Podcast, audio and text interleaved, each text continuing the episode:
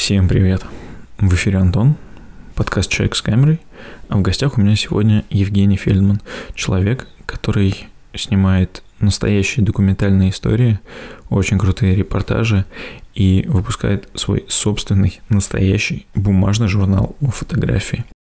Мой любимый выпуск – это «Лондон-Кабул» с фотографиями Сергея Пономарёва. И я предчувствую, что следующий номер, который выйдет про российскую миграцию, тоже станет одним из моих любимых. Вот, кстати, об этом журнале мы и поговорили сегодня с Евгением. А еще я хочу сказать, что в сегодняшнем выпуске мы обсудили репортаж, честность фотографии, пленочную фотографию и просто фотографию как есть. Да, как вообще в самоизоляции? Или работаешь? Ой, ну... Я, поскольку все же журналист, у меня она такая чуть частичная, я для себя решил... Это, на самом деле, важный для меня момент, важный для меня вопрос. Я, как-то стараюсь много думать про какую-то этическую сторону работы журналиста. И, в общем, я из дома выхожу как журналист, когда нужно что-то снимать, и примерно 2 раза в неделю. Да, и все остальное время я держу прямо строжайший карантин. То есть я там, например, не хожу в магазины, не хожу в аптеку, никуда. Ну, то есть, чтобы не было такого, что вот я, типа, как журналист, поэтому я пошел погулять как журналист, а еще пошел погулять, как все. И получилось в 2 раза больше. Нет, я, в общем, там стараюсь как-то максимально строго себя вести и, в общем, максимально строго к этому подходить. Вот, в том числе и, опять же, не знаю, чтобы всех не раздражать, мне это важно, мне кажется, правильно вот какую-то линию такую держать. Не, это реально, на самом деле, довольно важная штука. И, вот. Потому что, если даже я это понимаю, то, я думаю, остальные тоже могут поднять. Нет, опять же, поскольку у меня есть какая-то условная публичность, я так получилось, что еще где-то в середине марта, когда почитал какие-то исследования, в общем, стало понятно, что это серьезная история, когда, может, даже в начале марта, когда в России про это еще не очень много говорили, я как-то так в Твиттере активно писал, что надо сидеть дома, и да. Вот, поэтому я, опять же, стараюсь быть последовательным и как-то своему слову следовать. И, в общем, я, на самом деле, вот в таком режиме, когда я выхожу из дома только на съемки, наверное, числа так с... 4 марта уже. Я на сколько? Дней на 10 попозже сел на такой же. Там первую неделю-то было еще какие-то послабления, а потом, да, потому что тоже подзакрутили гайки. Так нормально, что настольные игры, Xbox, жена, в общем, я книжки, не то чтобы как-то скучно. Вот, на самом деле, я, опять же, наверное, довольно сильно в этом смысле отличаюсь от большого количества людей вокруг. Я, в принципе, домосед, и мне с Наташей время проводить отлично, и для меня это прямо... в любом случае, в обычное время, главное какое-то занятие. Вот, поэтому не то, что моя жизнь как-то радикально изменилась, я, в общем, раньше почти все время сидел дома, кроме когда и съемки. Наверное, штука, которой сейчас все не было бы, но по которой как-то невозможность, которая сильнее всего бесит, это невозможность путешествовать. Я в феврале большой проект закончил, как раз там в Лондоне побывал впервые, в Германии. Да. И невозможность... у меня не было в планах никаких поездок до июня или до мая, но невозможность поехать, а я как-то привык, что я половину времени провожу в дороге. Вот это прямо грустно. Я при этом довольно позитивно настроен, я понимаю, что рано или поздно, и Нью-Йорк, и Лондон, и Берлин будут снова доступны и открыты, но... И это скоро случится, но все равно грустно, конечно. Да, немножко напрягает, но реально это такая, такая фигня, которую было тяжело предугадать, и если уж оно пошло, мы можем попытаться хоть как-то, минимизировать, может. Да. Нет, в конце концов, опять же, я в Фейсбуке про это много писал. Мне кажется, что если постараться или если захотеть, то у этой эпидемии, у этого карантина можно найти в каком-то таком социокультурном смысле какие-то позитивные стороны. В конце концов, это первый опыт, который разделяет весь мир, со Второй мировой войны, в общем-то. Через 10 лет мы, встретившись в Нью-Йорке с каким-то случайным человеком, начнем обсуждать, как вот это время ты пережил. Да. Помнишь, как вот 3 месяца сидели? А что вы тут делали в Нью-Йорке? Да. И мы тоже вот сидели, играли в настолки и там еще что-нибудь. И то, что это станет каким-то таким... такой нулевой точкой для культуры, нулевой точкой для каких-то разговоров, это классно, в общем, я как раз в этом смысле глобалист, мне очень важно, мне кажется, очень ценным, да, вот, что чтобы, в принципе, в мире были какие-то вот общие точки для беседы у разных людей, да, и это в этом смысле, мне кажется, важной штукой. Вот. Вот, кстати, здесь на тему того, что вообще происходит с миром, я недавно разговаривал с девушкой из Лос-Анджелеса, у них там как раз же тоже это все начинает, вводится, так, очень, очень лайтово, если так можно выразиться, и там люди большую часть времени проводят с семьями, но при этом с относительным соблюдением норм, но находятся уже на улице. Все равно. То есть как-то так дышат свежим воздухом, там дети через дорогу играют в мяч или что-то подобное. В Калифорнии конкретно же совсем другая ситуация, поскольку там очень высокая автомобилизация. То есть, если сравнивать, опять же, там, Л.А. или Сан-Франциско и Нью-Йорк, понятно, что Нью-Йорк на порядке более уязвим, еще и более северный город. Сплошное такси. Да, метро скорее, да. Калифорния, в общем, в этом смысле менее уязвима. Вот. Москва-то, к сожалению, в этом смысле ближе к Нью-Йорку. Да, в общем, во всех других смыслах ближе к Нью-Йорку. Да, мы больше передвигаемся на общественном транспорте, и все идет к этому. К тому, что мы будем передвигаться больше на общественном транспорте, чем на машинах, как бы люди не хотели, да. Я думаю, мы дали достаточно времени людям присоединиться, и, я думаю, можем потихонечку начинать наше интервью. И сначала представлю, у меня в гостях Евгений Фельдман. Это, наверное, можно сказать, что документальный фотограф, документальный репортажный фотограф, да, и автор прекраснейшего «Самиздата». Это журнал, так можно сказать, фотозины, как это сейчас принято говорить в зарубежной, по крайней мере, англоязычной фотографии, которые позволяют раскрыть очень крутые и интересные темы. Там вот один из моих любимых, это который вместе с Пономарёвым был сделан, про Лондон-Кабул. Он реально очень крутой. Естественно, ждем седьмой выпуск, если так можно сказать, который скоро, я уже надеюсь, появится, как только все это закончится. Да, это больное место. Давай чуть подробнее расскажу, на самом деле. Очень простая история. «Самиздат» свой, это журнал, который я выпускаю уже 3-й год, где каждый выпуск посвящен одной большой фотоистории. И, собственно, примерно 100-120 страниц. Это все один какой-то большой рассказ на одну тему. И это всегда фотография одного автора, поэтому пока у нас так получается, что мы чередуем мои проекты и не мои проекты. У нас во 2-м номере был Пономарёв, в 4-м номере Игорь Мухин про 90-е, в 6-м номере Виктор Лягушкин, подводный пещерный фотограф. А 1, 3, 5 и 7 – это какие-то такие разные мои проекты, от истории про компанию Навального до такой лиричной истории про Москву. И 7-й номер, который мы... дай бог сейчас выпустим. И это такой важный очень для меня проект, который как-то долго во мне кипел, бурлил. За последний год я его наконец сделал, про волну миграции из России, про тех, номер про 9 человек, которые за последние 10-15 лет, или кто-то за последние годы, кто-то чуть раньше, уехал из России, и в сумме складывается из них такой рассказ о целом поколении, в общем, которое во многом не связывает свое будущее с Россией, и я попытался как-то внутри этого явления залезть и поговорить с этими людьми об их причинах отъезда, о каких-то кризисах, которые они прошли в это время, о их судьбах. И это фотографии и тексты, собственно, про их жизнь. Это очень интересная тема, на самом деле, потому что посмотреть на то, как люди воспринимают себя, свои отношения со своей родиной, если так можно сказать, через призму того, что им по тем или иным причинам пришлось уехать.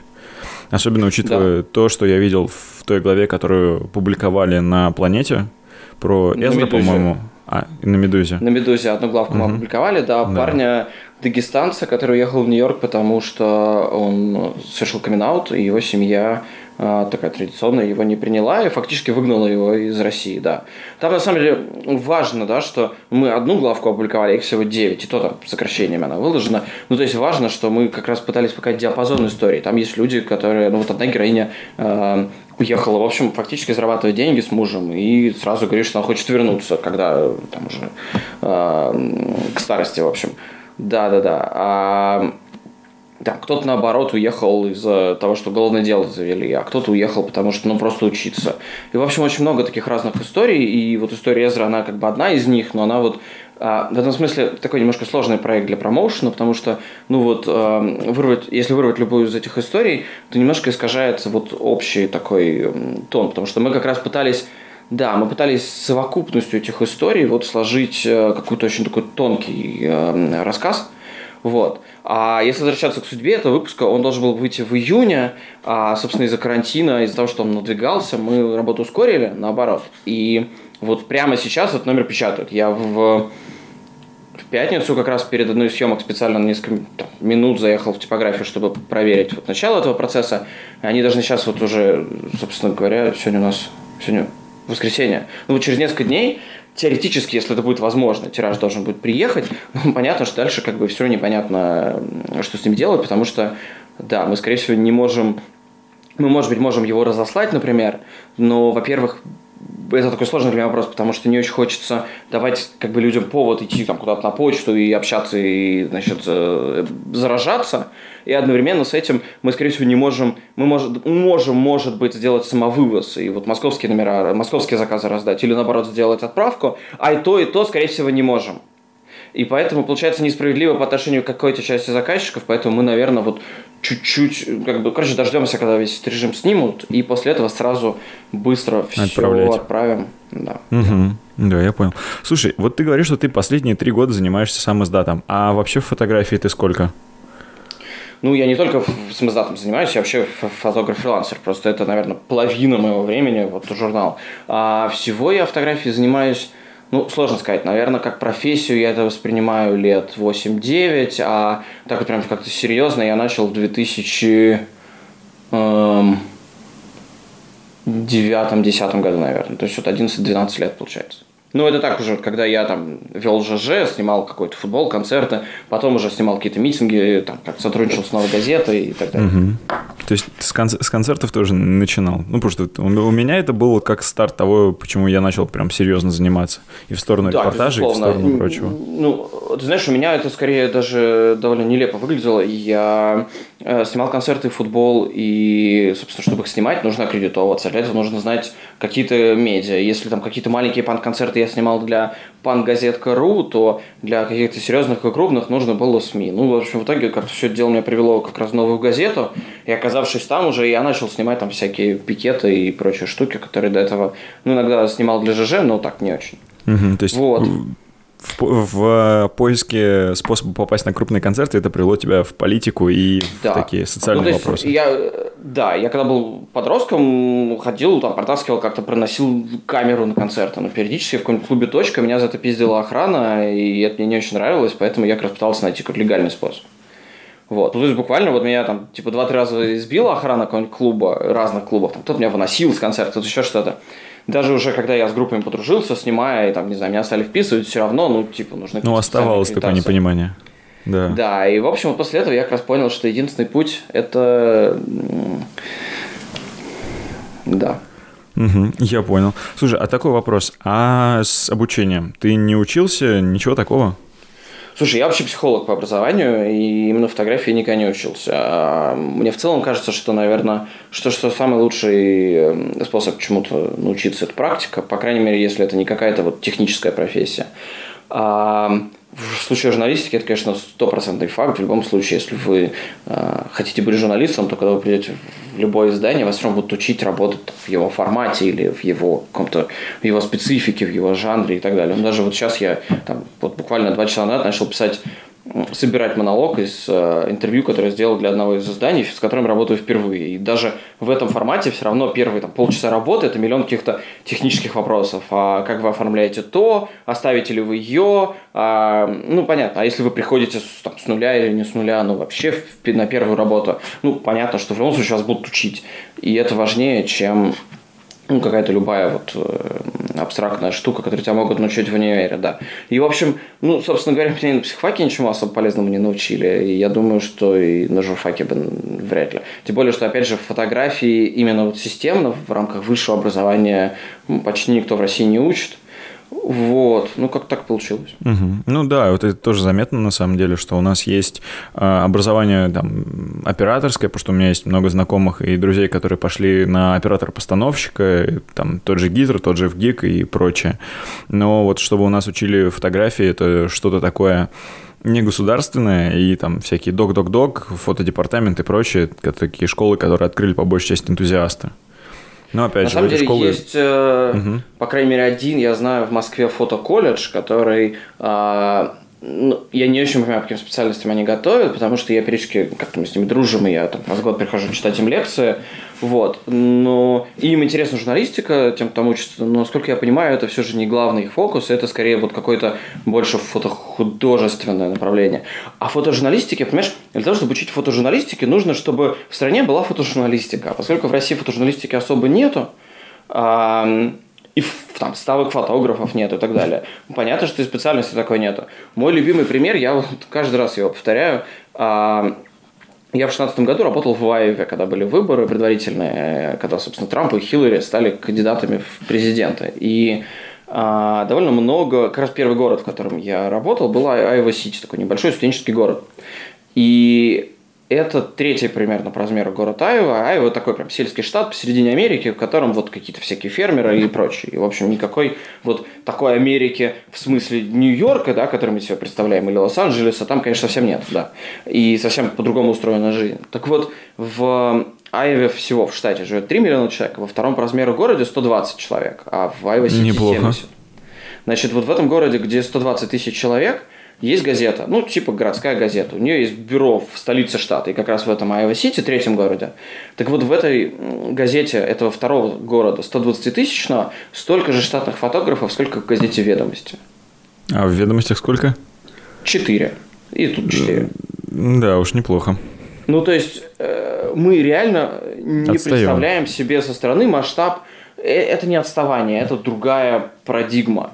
Вот в этом самом Айова-Сити это один из 3-4, наверное, крупнейших университетов в Айове, в штате. И конкретно фотографию в этом университете преподает человек, который в агентстве 7 работает в Нахтве. Ну, то есть он, условно говоря, летает в какой-нибудь Ирак снимать войну, потом прилетает в эту Айова-Сити и преподает школьникам, ну, не школьникам, студентам, да, фотографию. Понятное дело, что в России, наверное, из числа преподающих системно такого уровня людей, ну, я не знаю, Мухин и Максимишин, все. А тут вот в Айове, в 70-тысячном городе, у тебя чувак, который с Нахтовым работает. Ну, это несопоставимый масштаб. И эти люди в этой, на журфаке этого университета в 70-тысячном городе делают газету, обычную тиражную газету, которая с тиражом в 20 тысяч экземпляров побеждает вторую газету частную, которая тоже есть в этом городе.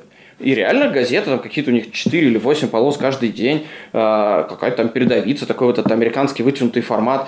Очень классно выглядит. Визуально она тоже не сильно хуже, чем газета «Ведомости». Ну, поменьше, и понятно, что там не Сонин пишет, а кто-то еще. Но в смысле вот визуальной какой-то части дизайна, бюджета, печати, ну, как минимум не хуже «Ведомостей», и уж точно лучше, например, «Новой газеты», где я в тот момент работал. Ну вот.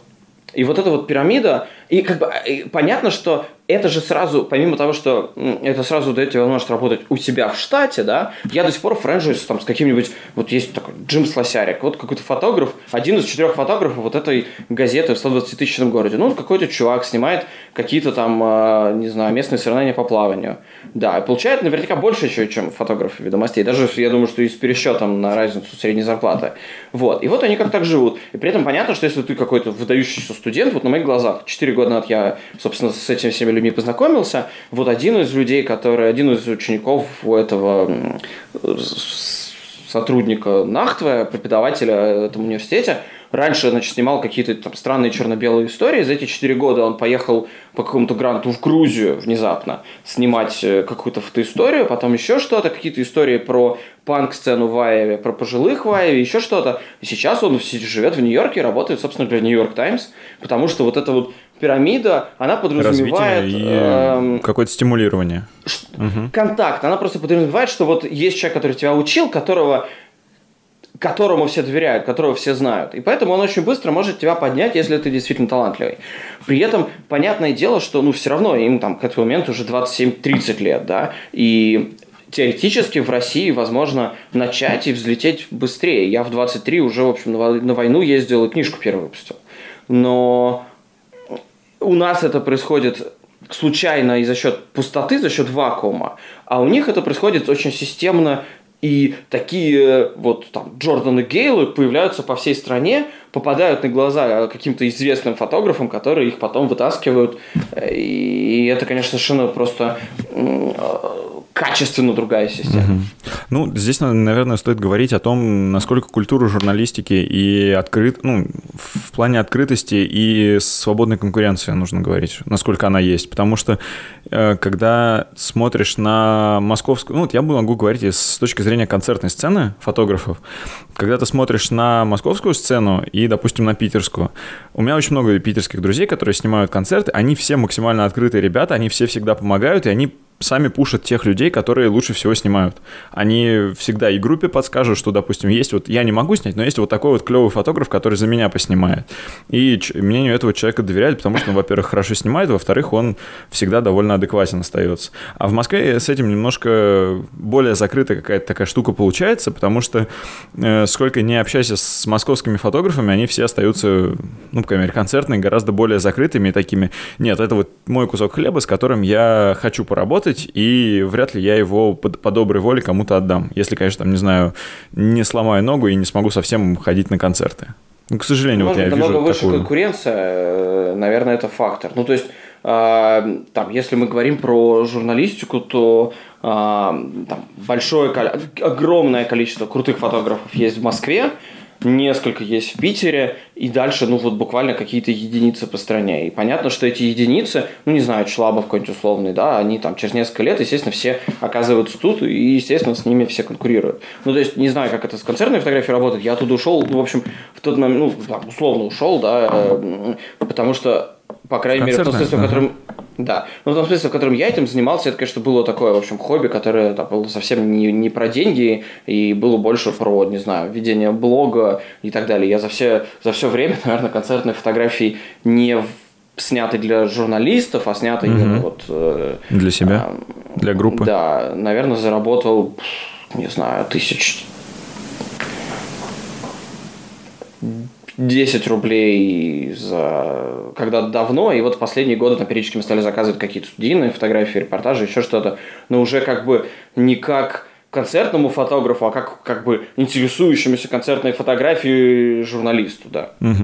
Не, на самом деле в концертной это немножко по-другому стоит, это приблизительно как в экстриме. Я просто когда-то был на мастер-классе Кирилла Умрихина, и он сказал, что в таких специфичных жанрах просто очень быстро занимаются все слоты, в которых фотограф интересен, ну, да. Потому что...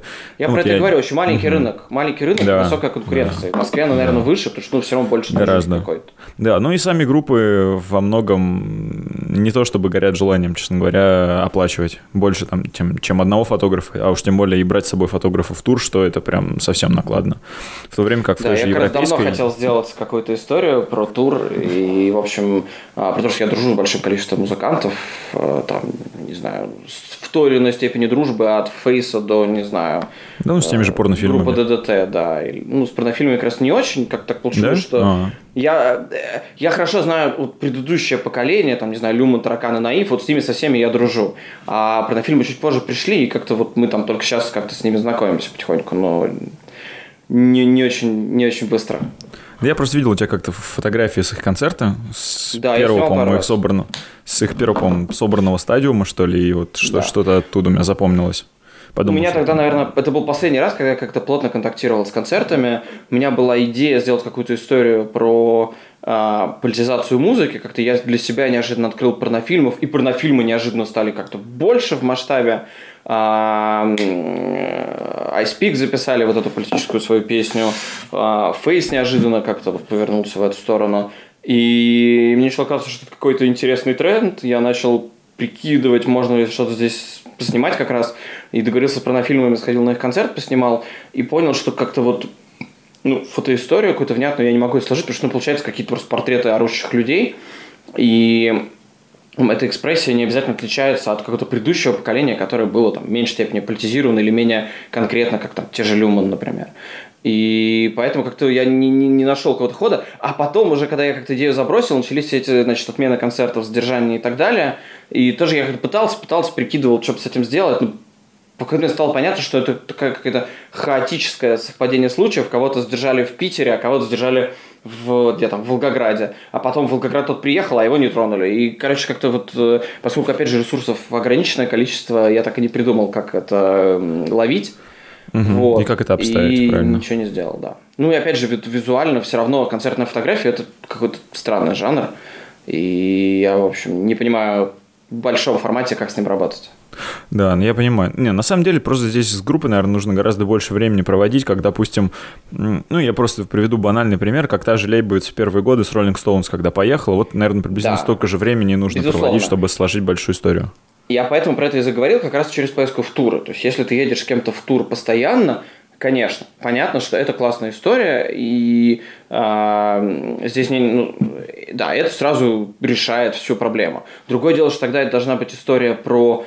более узкая, она тогда не получается истории про какое-то вот явление там, в России, а получается истории вот про какую-то группу или какой-то аспект того, что с ней происходит. И это очень интересно, но, опять же, на это ни у кого нет ресурсов.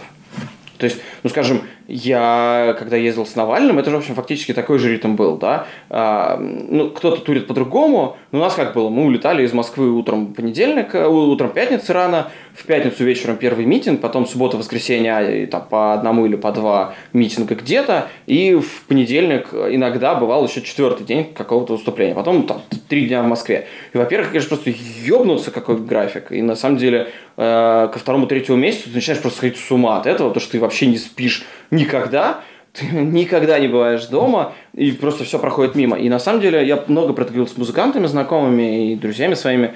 Они рассказывают, что у них, например, такой график очень сильно влияет на их жизнь, просто бытовую, на там, отношения в семье, потому что ты вот вахтовым методом уехал на 3 месяца, за это время там дома что-то происходит просто эмоционально, и там твоя жена как-то проживает какую-то жизнь, а ты как-то ставишься на паузу, да, и возвращаешься уже как бы в конфликтующих разных состояниях немножко. Я знаю много историй про то, как у музыкантов разваливались отношения именно из-за такого графика. Но, во-первых, просто очень тяжело, особенно когда год за годом так жить, а во-вторых, это реально очень дорого. И, к сожалению, путешествовать по России не намного дешевле, чем путешествовать по Америке, например. И за свой счет потянуть это очень сложно. Да. С учетом того, что, допустим, если по штатам едут музыканты, они обычно едут на автобусе, а у нас это постоянно поезда, перекладные и прочее. Потому что я знаю несколько групп, с которыми, в принципе, можно поехать в тур, которые там готовы компенсировать какую-то часть. Это не такие политизированные, конечно, ребята, но при этом они едут в тур на автобусе, только если это там 5-6 городов, которые не очень далеко, и если этот тур можно откатать за пару недель. Вот только тогда не будет автобус. С Навальным мы как раз ездили на автобусе, но... то есть, там, приезжали куда-то, там, был автобус, и дальше, там, 3-4 дня, какой-то такой микроавтобусик. Но даже так все равно, там, не знаю, если это не Рязань, то добраться до любого города России, это, там, туда-сюда, там, типа, 10 тысяч рублей. Дальше где-то надо ночевать, где-то еще что-то, и на круг выходит... Приличная сумма такая, которую просто так не соберешь и не компенсируешь. Да, это я понимаю. Слушай, а вот я хотел спросить такое. Мы сейчас говорим очень много о разных социальных вопросах, о интересной там политической повестке в государстве. Но вот что самое важное для тебя, что ты хотел показать в фотографии? Потому что, допустим, многие ребята, которых я знаю, для них фотография – это способ там отрефлексировать себя или там запомнить какой-то момент. Для тебя я хочу понять. Потому что с некоторыми я, опять же, репортажниками говорил, для них это вопрос… Допустим, с Юрой Белятом говорил, он сказал, что для него это все-таки больше какие-то социальные вопросы поговорить. С Лешей Абаниным вчера буквально говорил, он сказал, что для него это все-таки больше через какой-то путь понять себя и раскрыть для себя интересную тему. А вот для тебя что это? Ты знаешь, в Америке про Нью-Йорк Таймс говорят, что это newspaper of record, да? Типа газета, которая, сохраняет нашу историю. Потому что, понятно, она каждый день 150 лет выходит в самых мелких подробностях, пишет про какие-то события и связывает прошлое, настоящее и будущее. Да. Мне бы хотелось бы, ну, наверное, вот мое видение фотожурналистики в том, что фотограф, который там много лет этим занимается и старается как-то внимательно следить за тем, что происходит вокруг, и выбирать какие-то темы для себя, в сумме вот его работа, там, не знаю, за 30, за 40 лет, это такой же, ну, просто очень маленький, менее подробный, может быть, более эмоциональный рекорд, да, вот к этой летописи, условно говоря. То есть я вот сейчас, я вот сейчас в Инстаграме запустил такую рубрику «Винтажный протест», да, по хэштегу она доступна, с фотографиями всяких московских протестов там 8-летней давности, какие-то одиночные пикеты, болотные, вот это все. И на самом деле уже сейчас, вот через эту призму, многие фотографии, я довольно хорошо помню свои картинки, но все равно бывает, что я листаю архив и нахожу какие-то просто совершенно охренительные штуки, ну, какие-то там, не знаю, там человек, идущий в одном из шествий во время как раз болотных протестов, там, с какой-то резиновой женщиной, там, с каким-то плакатом, ну, знаешь, какие-то совершенно безумные штуки. И я уж не говорю про всякие, ну, просто там слоганы или еще что-то, которые сейчас вообще непредставимы. Я помню, как в Москве несколько лет там одна из групп активистов устраивала акции под общим лозунгом «Путин будет казнен». Какие-то баннеры вешала, еще что-то. Сейчас невозможно это представить. Ну и вот в этих всяких нюансах очень интересно как раз наблюдать изменения. И вот там, чем дольше ты снимаешь, тем больше видно эти изменения. А, собственно, изменения – это и есть вот эта вот летопись. Поэтому мне кажется, что вот продукт фотографа – это просто такого фотографа, да, который новости снимает. Новости, события, людей, истории какие-то. А в итоге это история, фактически какая-то такая запись о нашей истории. Там спрашивают, интересно ли снимать Москву пустую в миллионный раз. Ну, на самом деле, в миллионный раз, наверное, нет. Но в этой истории такое количество нюансов, что пока до миллионного раза, даже до второго раза, до повтора чего-то я пока не дошел. Я снимал 4, наверное, раза выходил, и каждый раз это были какие-то совершенно разные сюжеты. Ну, то есть, скажем, на прошлой неделе я скорее видел не пустую Москву, а наоборот Москву, не имеющую возможности сидеть дома. И это само по себе ужасно важный сюжет, да, то, что люди выходят так или иначе на улицу и там, в силу разных причин, кому-то надоело, у кого-то работа, у кого-то еще что-то. И это в рамках этой истории про самоизоляцию и про вирус, конечно, очень важно. А, например, вчера я ездил делать интервью с врачами и в одной из горбольниц, которых, собственно, перепрофилировали под ковид. И ну, там, например, очень интересная, визуально интересная была очередь на передачке, такая довольно большая, дистанцируемая, дистанцирующаяся и так далее. Ну и опять же интересно, там, что такая совершенно... Вот мы как бы не очень представляем себе эту сторону жизни пока. Ну вот не знаю, мы с ней сталкиваемся только в дневнике Саши Багина, который в Питере с пневмонией лежит. Багино. А там, в Москве реально вот в больницах стоят очереди там, с десятков людей в эти больницы. Которые хотят передачу к своим родным оставить. Ну да, да. Угу. И мы этого пока не очень представляем. Да. Смотри, а вот здесь еще просто мы в одном из чатов углублялись в идею того, что сейчас фотографы снимают пустую Москву. А что, если это углубиться в какую-то не просто идею отсутствия людей, а вот, не знаю, может быть, во что-то более глубокое туда можно вырваться? Ну, может быть, у тебя есть какая-то идея, что более глубокое там можно увидеть? В чем ты просто в отсутствии людей. Метафизические штуки. Ну, про... может, какую-нибудь метафору, которую можно выразить вот этим всем. Допустим, там люди, которых там не должно здесь быть или что-то такое.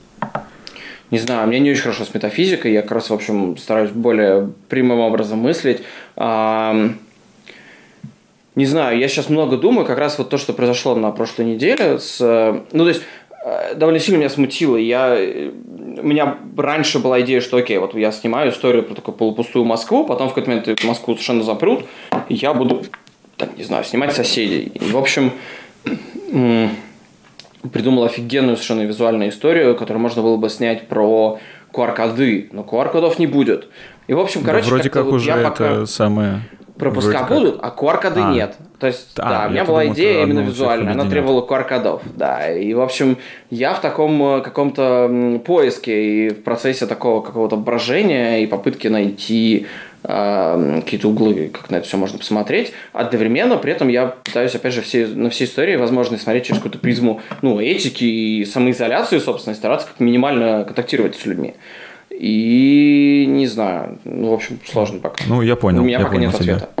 Ага. Слушай, а вот ты сейчас сказал про этику. Мне очень всегда интересен вопрос журналистской этики, вот этики документального фотографа. Допустим, ты видишь какую-то ситуацию, вот я хочу на каком-нибудь примере, ну, скажем, ту же банальную ситуацию, которую тогда запечатлели мальчик, над которым гриф сидел. Я просто хочу вот реально на таком довольно банальном примере спросить. Я не думаю, что у меня было хотя бы одно интервью, где меня про это не спрашивали. Это почему-то вот... Ну, это, на самом деле, очень интересный вопрос. Это очень такой закреплен... Я понимаю, да. Нет, у меня нет претензий. Просто забавно, насколько это вошло в фольклор. Ага, я понимаю. Давай. Вопрос для тебя, как с этической точки зрения, насколько... Сильно ты соблюдаешь этику того, что, ну, не вмешательство фотографов в происходящее? Или если ты видишь какую-то ситуацию, которая вот не совпадает с твоими моральными устоями, но при этом совпадает с этим этическим вопросом, не лезь, не мешай тому, что происходит. Полезешь ли ты куда-то вмешиваться или нет? Очень просто. Я для себя эту грань провел по точке, в которой человек, которого я снимаю, жизни и здоровья человека, которого я снимаю, начинает что-то угрожать. Если полицейский винтит человека, я понимаю, что ничего страшного с этим человеком, скорее всего, не случится. Если я вижу, что там, не знаю, кто-то готовится расстреливать пленных, ну, значит, наверное, я постараюсь вписаться. К счастью, выбирать мне, в общем, не приходилось, потому что, ну, опять же, мы все же живем не в мире там, пленочной фотографии, которую нужно перезаряжать после каждых 12 кадров, взводить затворы и все такое. Ну, то есть, кадр занимает полсекунды, и все. А дальше ты делаешь что-то другое. Да. Вот. В целом, ну, мне кажется, что фотожурналистская этика никак не отличается от журналистской. Фотожурналист, фотограф, журналист не должен ни к чему призывать, не должен искажать действительность. И на самом деле, вот опять же, в контексте пустой Москвы это важная штука. Вот тоже был вопрос про пустую Москву.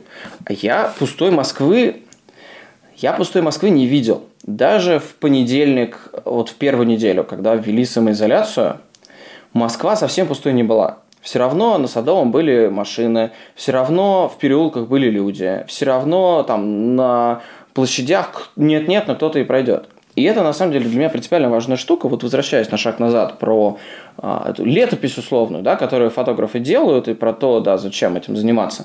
Вот очень важно, что фотограф – это не какой-то безвольный, бессильный человечек, которого куда-то отправили, а он, значит, пошел и сделал. Или который придумал тему и пошел и придумал, как бы ее так вот снять, чтобы точно все было именно так.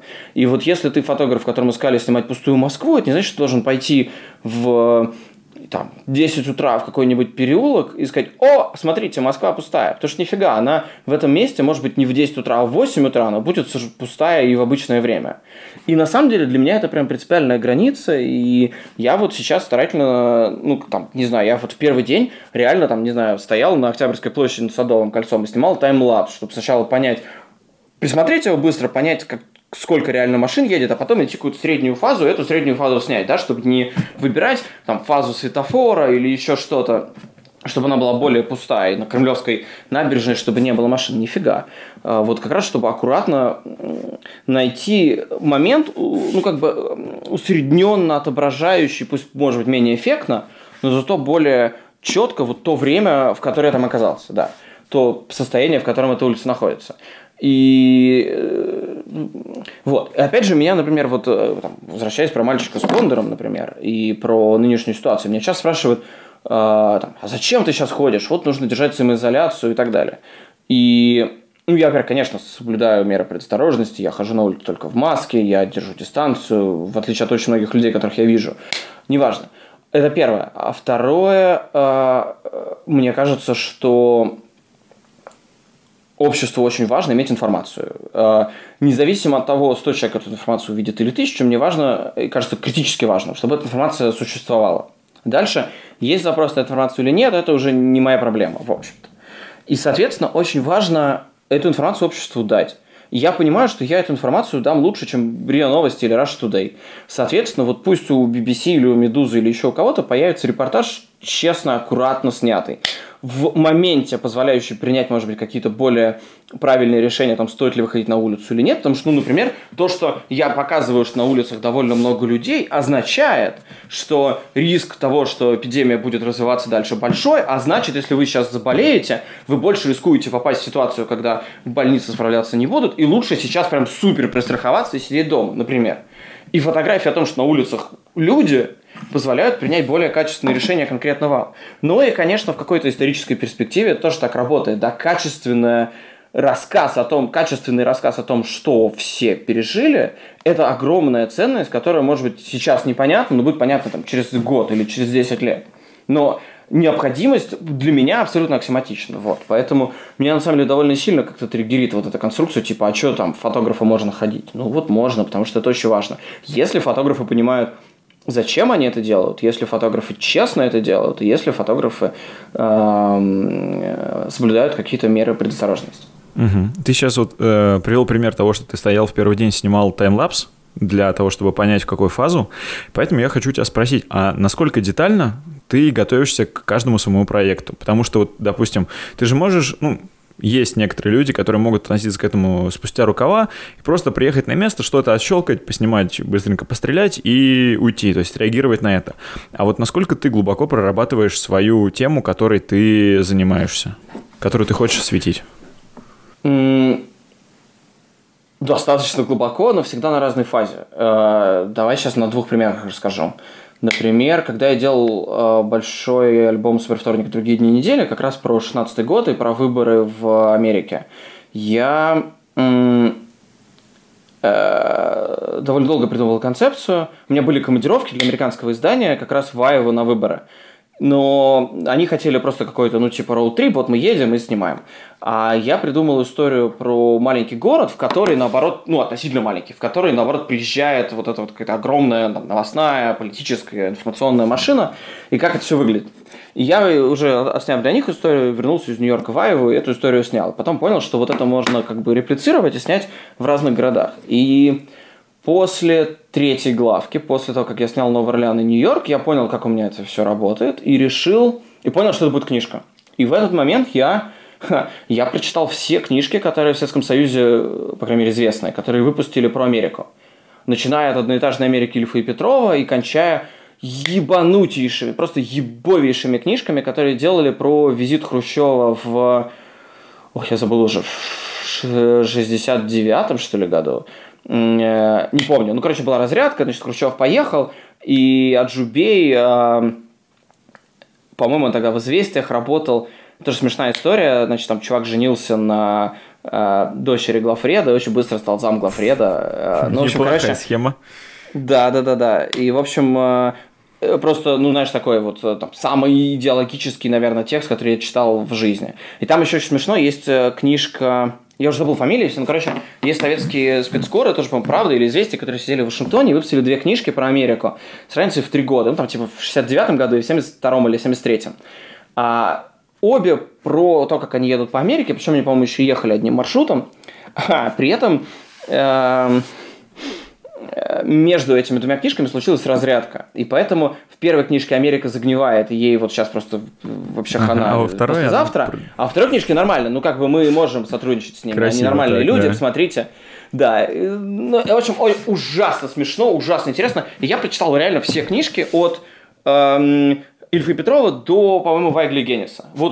Все, что 10 или 12 или там... Я не помню. Какого такого порядка количества книжек. Да. Все, что было в цифре, да. Вот. А, например, в случае проекта с иммиграцией я продумывал скорее визуальную сторону. Я читал все исследования, я ходил на встречи с Левада-центром, переписывался с Институтом демографии Вышки и так далее. И пытался понять, некий такой дейта-угол, как с дейта точки зрения выглядит эта история.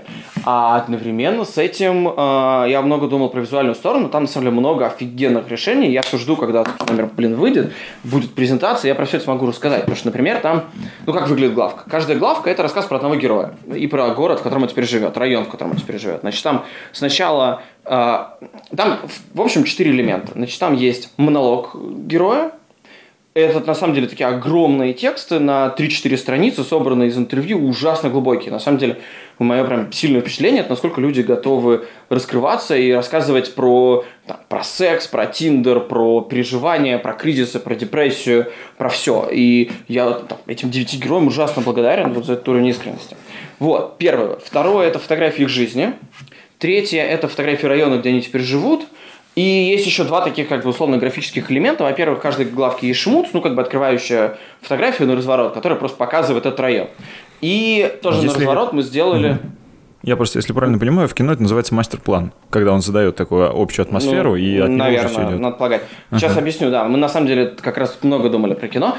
И каждая главка завершается фотографией тоже на разворот какой-то местной витрины, специфической, странной, необычной или, наоборот, характерной. И для нас такой, как бы, вот способ закруглить эту историю. Мы, на самом деле, да, мы порядок элементов перепридумали в самом конце. У нас изначально было сложно так, что сначала у нас панорама города, потом интервью с героем, а потом город. И мы в самом конце переставили, как раз чтобы, знаешь, как вот тоже в кино мы так это, про это думали, что вот сначала мы показали общий план, потом как бы спустились вниз, показали жизнь, а потом между этими людьми вот ходит где-то наш герой. И мы на нем как бы сфокусировались и его показываем. Но на самом деле я придумал штуку о том, как бы визуально это разделить, потому что там жизни героев сняты на пленку, а жизнь городов снята на цифру. И для меня это был способ, если, например, я в городе показываю кого-то идущим со спины, разделить это так, чтобы это не выглядело, ну, чтобы не казалось, будто это герой. Чтобы мы понимали, вот город, а вот герой. И эти фотографии выглядят совершенно по-разному. Прямоугольник, квадрат, пленка, цифра, ну, понятно. Но там много еще всякого. Например, я всегда во всех своих предыдущих проектах старательно избегал того, что в кино называется разбиванием четвертой стены. Я почти сразу всегда удаляю фотографии, где кто-то смотрит мне в кадр. Если это не портрет, понятно.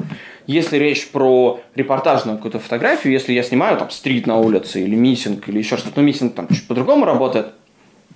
Вот. Ну да, и митинг, в общем, почти всегда тоже. Я хочу, чтобы я был незаметен для... героев фотографии. И я очень не люблю... Знаешь, меня, поскольку иногда узнают, там, довольно часто на митингах, бывает, что там я выхожу в толпу, начинаю снимать панораму, и вижу, как там через два человека говорит: «О, Фельдман, смотри!» И это на самом деле ужасно, потому что я как бы не могу использовать эти фотографии. Ну, дело даже не только... Ну, и в позировании, само собой, ну и помимо позирования, в принципе, я вот стараюсь быть незаметным, и это в этом смысле некоторая проблема. Ну вот. То есть быть таким сторонним наблюдателем. Да, муха на стене, как в кино, опять же, говорят. Так вот, в истории про города, где теперь живут люди, иммигранты из России, вот, с которых я, собственно, снимал, я, наоборот, ну, не то, что специально это делал, но мы там сохраняли фотографии, где четвертая стена пробивается, потому что идея была в том, что это только стрит-фотография, да, вот мы вышли в этот район, где теперь... Так же, как когда-то в него вышел человек, про которого это главка. И этот человек, естественно, инакий, естественно, чужой. Естественно, на улицах все друг на друга смотрят. Тем более, если это какой-нибудь, не знаю, там, черно-еврейский квартал в Нью-Йорке, в котором живет вот дагестанец гей. Понятно, что он привлекает внимание, понятно, что на него смотрят, понятно, что этот контакт. И я тогда здесь, как этот наблюдатель с камерой, фактически становлюсь таким же, может быть, раздражающим фактором, как этот герой истории, и показываю, подчеркиваю немножко эту его инакость. Где-то инакость, а где-то, наоборот, люди смотрят и улыбаются. Как в Сингапуре, по-моему. Ну, ты в любом случае становишься героем, участником событий. Ну, в общем, да. И, короче, я вот, наоборот, попытался камеру как будто засунуть в героя, показать вот этот его путь через этот его новый район. Вот. И, ну, вот тоже как-то я вот так про это думал. Ну, то есть, короче, если говорить про продумывание, конечно, много всяких каких-то таких размышлений разного характера. Иногда академические, как вот с книжками там, или исследованиями. Иногда более какой-то вот такой визуальным, метафизическим, вот сейчас, не знаю. Угу. Да, просто прежде чем задать вопрос из комментариев, я хочу тебя спросить. Ты пленкой начал заниматься совсем недавно. Ну, пленочной фотографией. И еще я знаю, что ты очень часто бываешь в такой творческой лаборатории «Среда», которую Павел Косенко сделал. Я хотел спросить, не с его ли подачи ты начал заниматься пленкой? Или вот с его, конечно, да, с его? На 100%. Я совершенно это не понимал еще несколько лет назад. А потом Максим Армур делал презентацию чего-то, или Мухин. Короче, была какая-то презентация в «Среде». Я неожиданно обнаружил, что в 10 минутах ходьбы от моего дома, ну да, наверное, Мухин, в 10 минутах ходьбы от моего дома есть такое место, где вот Мухин делал презентацию. Я туда пошел, совершенно офигел. Вкусный кофе, классные какие-то чуваки, еще что-то. Я начал туда периодически ходить работать, очень быстро познакомился с Пашей. И одновременно с этим для как раз второго выпуска нашего журнала Саша Куликов делал, там, ну, он когда-то снимал Пономарёва, Пономарёв попросил, поскольку у нас там каждый номер, где не я автор, открывается большим интервью, большим разговором меня с автором, нужны были какие-то однотипные портреты, и Серёжа Пономарёв попросил Сашу Куликова меня сфотографировать так же, как сфотографировал его. Там, в общем, он это делал на Хасселе, мне очень понравились картинки. И, собственно говоря, как раз примерно в тот момент, когда мы с Козенко познакомились, они делали мастер-классы, как раз можно было взять Хасселя и поснимать. Я, собственно, взял и поснимал, и совершенно офигел от того, как это работает. И уже через полгода у меня был свой Хассель, своя пленка, и вот там какие-то уже несколько своих проектов на пленку. Да, мне очень нравится снимать на пленку. Это совсем разное, совсем другое. Понятно, что какие-то быстрые, там, серьезные штуки на цифру только снимаю. Но в целом пленка – это возможность почувствовать тактильно фотографию. Для меня какое-то очень, очень сильное, очень новое ощущение. И я прямо наслаждаюсь этим. Вот. Это как слушать винил? Ну да, это, наверное, винил я не слушаю. Ну, для меня, по крайней мере. Ну да. Это как выпускать бумажный журнал. Для меня. Ну, то есть, буквально это там, фотография, которую можно потрогать. Одна фотография в готовом плане, в готовой стадии, которую можно потрогать, журнал, а другая в стадии, когда ты ее делаешь, которую можно потрогать. Ну да, ну то есть, да, конечно. Я в этом смысле как раз очень верю в возвращение материальных предметов и в то, что никуда не пропадет там, винил, журналы и так далее. Это будет нишевым каким-то продуктом, это не будет Esquire, не будет, наверное, больше гигантских раздутых контрактов с Ягуаром или там, с Мазерати. Да, ну так и в медиа, в принципе, все не очень хорошо. Но в целом я думаю, что... Да. Но в целом я думаю, что какие-то форматы существования этого всего вполне возможно. Собственно, что мы и доказываем. Я просто почему про пленку вспомнил. Я Пашу Косенко знаю просто постольку, поскольку мы там не какие-то там близкие друзья или просто. У нас было несколько разговоров, и в один из них я предложил ему как схему СММ поработать с тобой, чтобы ты занялся каким-то проектом на пленку. Он мне тогда сказал, что ну, не особо интересно, но в итоге получилось, как получилось. Вот. А ты это когда ему говорил? Это был то ли... По-моему, то ли конец прошлого января, то ли начало прошлого февраля прошлого года. Прошлого, в смысле, позапрошлого? Ну, то есть 19-го. 19-го. Нет, 19-го года. Мы уже когда-то были знакомы. Нет, на самом деле мы с ним обсуждали, у нас была одна совместная идея, она пока не сложилась, но еще сложится. Ну, угу, да. Я просто помню, тогда у меня был с ним небольшой разговор на эту тему. Окей, ладно. Смотри, вот давай сейчас тогда вопрос из чата, что люди спрашивают, что как корректно все-таки взаимодействовать тогда со СМИ, которое дало задание снять именно пустую Москву. Вот у тебя задание. Снимаешь пустую.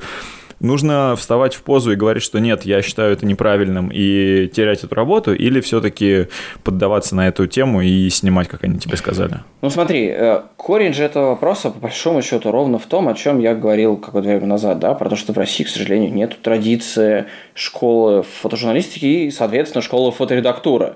Ну то есть, в моем представлении, да, опять же, к счастью, и знаешь, ко мне часто приходят и спрашивают, а вот как мне начать заниматься фотожурналистикой? И у меня нет ответа совершенно на этот вопрос, потому что я не знаю, как в России этим начать заниматься.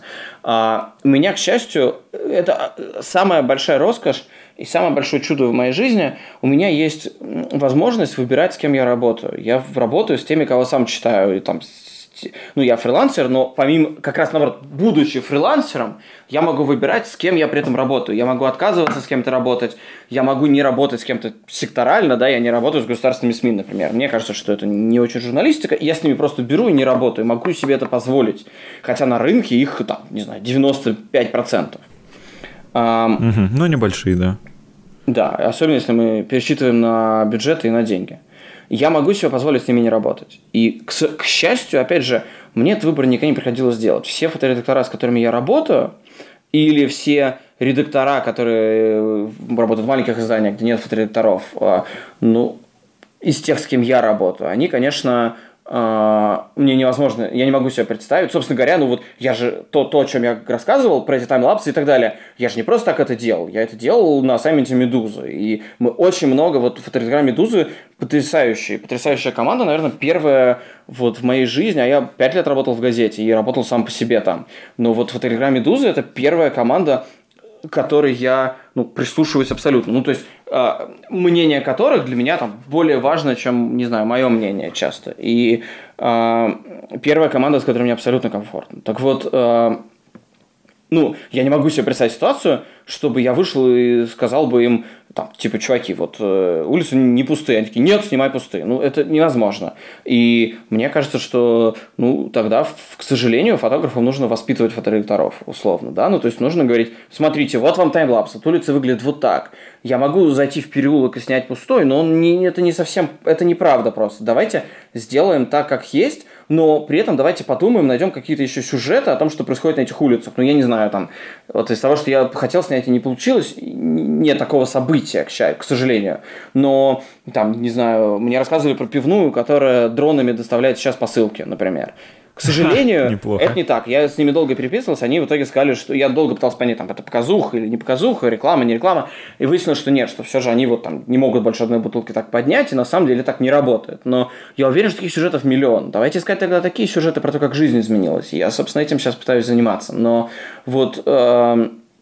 К сожалению, то есть, вам нужно, я не знаю, то есть, у меня нету здесь совета, к сожалению, вот готового. Но понятно, что мне кажется, что лучше там не заниматься фотографией или не заниматься фотожурналистикой, чем врать. Потому что журналист обладает огромной властью. Вот картина мира людей вокруг вас создается вами. Люди принимают решения так или иначе, из-за того, что вы что-то показали или не показали.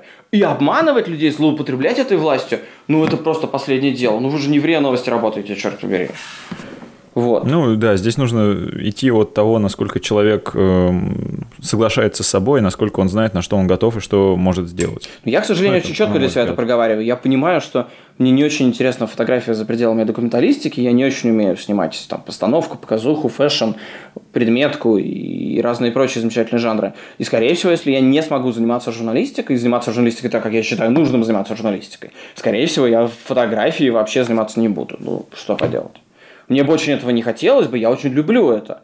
Но мне кажется, что это как раз в случае журналистской съемки, это такая работа, в которой, к сожалению, невозможно там что-то смешать и получить на выходе не килограмм дерьма, а там килограмм дерьма и килограмм имбиря или чего-то. Слушай, я хотел, поговорить про такую тему, которая важна для, на мой взгляд, для отличения плохого от хорошего. И вообще для фотографа как насмотренность. Вот насколько тебе кажется она важна? То есть для меня, у меня ощущение, что это, наверное, одна из основных вещей, которые фотограф в себе должен развить. А вот по-твоему, как это? Сверхважна, конечно. Но на самом деле, в самом начале первого эфира ты спрашивал про то, как я учился. Я так и учился. Я снимал пикет одиночный и приходил домой и смотрел все съемки этого пикета. От самого последнего ЖЖ до РИА Новости и ТАССа. Потом я смотрел целиком всю ленту РИА и ТАССа за этот день. Потом в какой-то момент я перестал смотреть РИА и ТАСС, потому что мне стало неинтересно, и стал смотреть, Associated Press. Так, тут у нас драматичное солнце, сейчас я подвинусь.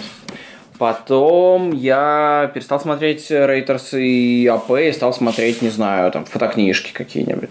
Я до сих пор стараюсь смотреть все фотографии по темам, которые снимаю сам. То есть я прихожу домой и смотрю, как сняли пустую Москву, хорошие фотографы, Золотов какой-нибудь, и плохие фотографы. Не буду называть фамилии. Вот. Хорошо, ладно, я как раз хотел спросить. Да, и, в общем, смотрю на что-то и радуюсь, смотрю на что-то и грущу, что что-то пропустил. То есть, да, без насмотренности никак. И в широком смысле, смотреть, сайт НУР. И в узком смысле, смотреть, что другие нашли там, где ты не нашел. То есть, например, меня реально дико потрясло, в понедельник на прошлой неделе, когда ввели, собственно, самоизоляцию, все пошли это снимать. И никто вообще И причем не сговариваясь. Вот моя жена Наташа, она не фотограф, она пишет для BBC. Тоже она это сделала. И я это сделал. И мы... Это было очевидно. Это было первое, о чем мы говорили вот в чатике с редакторами «Медузы». Но никто другой этого не сделал. Все прошлись по центру, все поснимали пустую Пушкинскую площадь или там еще что-то. Ни один человек не поехал снимать в спальнике, и ни один человек не поехал снимать вечером. Ну, и днем, и вечером. Земляника... единственный, поехал на Красную площадь и вечером снял гениальную картинку с пустой площадью двумя ментами. Я немножко передохнул и поехал на три вокзала. Саша Земляника, это сейчас про Земляниченко. Ага. Саша Земляниченко. Ну, просто мы 100 лет знакомы, его все так называют, да. Двукратный пулитцеровский победитель, фотограф Associated Press, глава бюро, ну, то есть, да. И как бы, вот он одним кадром сделал, в общем, всех. Ну, неважно. Я поехал на три вокзала, как такую вот реперную транспортную точку. Там было очень много интересных сюжетов, кстати, начиная там от KFC, где наклеили, по-моему, это было первое место, которое я, по крайней мере, таким увидел, наклеили ограничители, чтобы люди не толпились, кончая там какими-то приходящими поездами из Сочи с людьми, которые вот приехали, значит, в Москву, вернулись из отпуска и сейчас отдыхали, и кончая просто там... так или иначе, с существовавшим, пусть и сократившимся потоком людей, которые ехали на электричках из города. Вот. Но никто не снял... Ну, я поехал в Новокосино. Моя жена Наташа поехала писать про Конькова или какой-то вот район на Юго-Западе. Я не видел ни одной фотографии не из центра. И дальше, вот в следующие дни, я довольно четко понял, что, окей, в центре действительно пусто. Но почему? Потому что в центре магазины и рестораны, которые закрыты. А все остальные сидят. То, где живут люди, не знаю, я в неделю назад, во вторник на этой неделе, наткнулся реально на пробку в Чертаново. И реально... а вчера, когда я ехал в больницу, тоже где-то стоял в пробке. Ну, то есть, то, как живет центр Москвы, то, как живет не центр Москвы, это совершенно разная жизнь. И... опять же, снимать Пушкинскую площадь и делать вид, что это репрезентативно, очень неправильно. Угу. Вот. Понятно. Ну, то есть, нужно прорабатывать тему и делать большую выборку, которая будет, действительно репрезентативной. Ну, одновременно с этим были какие-то сюжеты у моих коллег, которые были классные, которые я не придумал или, наоборот, которые там еще не снял и придумал, и грустил, что они это сняли, а я уже его не буду. Пока что еще нет. Ага. Кстати, а вопрос такой, а стоит ли, это очень много споров в том же тревеле и прочем, стоит ли снимать то, что уже сняли до тебя? Ну, допустим, там, не знаю, ту же Эйфелеву башню снимали уже миллиарды раз и все, кому не попадя. Но допустим, считается же, что каждый фотограф обладает своим собственным уникальным видением и снимает как-то не так, как другие. Как, по-твоему, стоит снимать то, что уже было снято до тебя?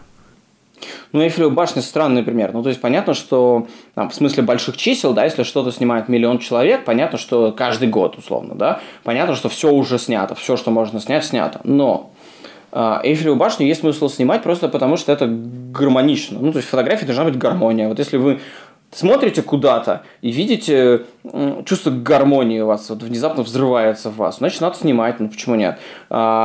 Мы с Наташей в сентябре оказались, такое мое одно из любимых мест, называется Land's End, кажется, конец земли. Это на западном побережье Сан-Франциско, такой, не пляж даже, какое-то такое дикое странное место с какими-то развалинами, торчащими из воды скалами, орущими чайками, холмами, уходящими, соответственно, за твоей спиной.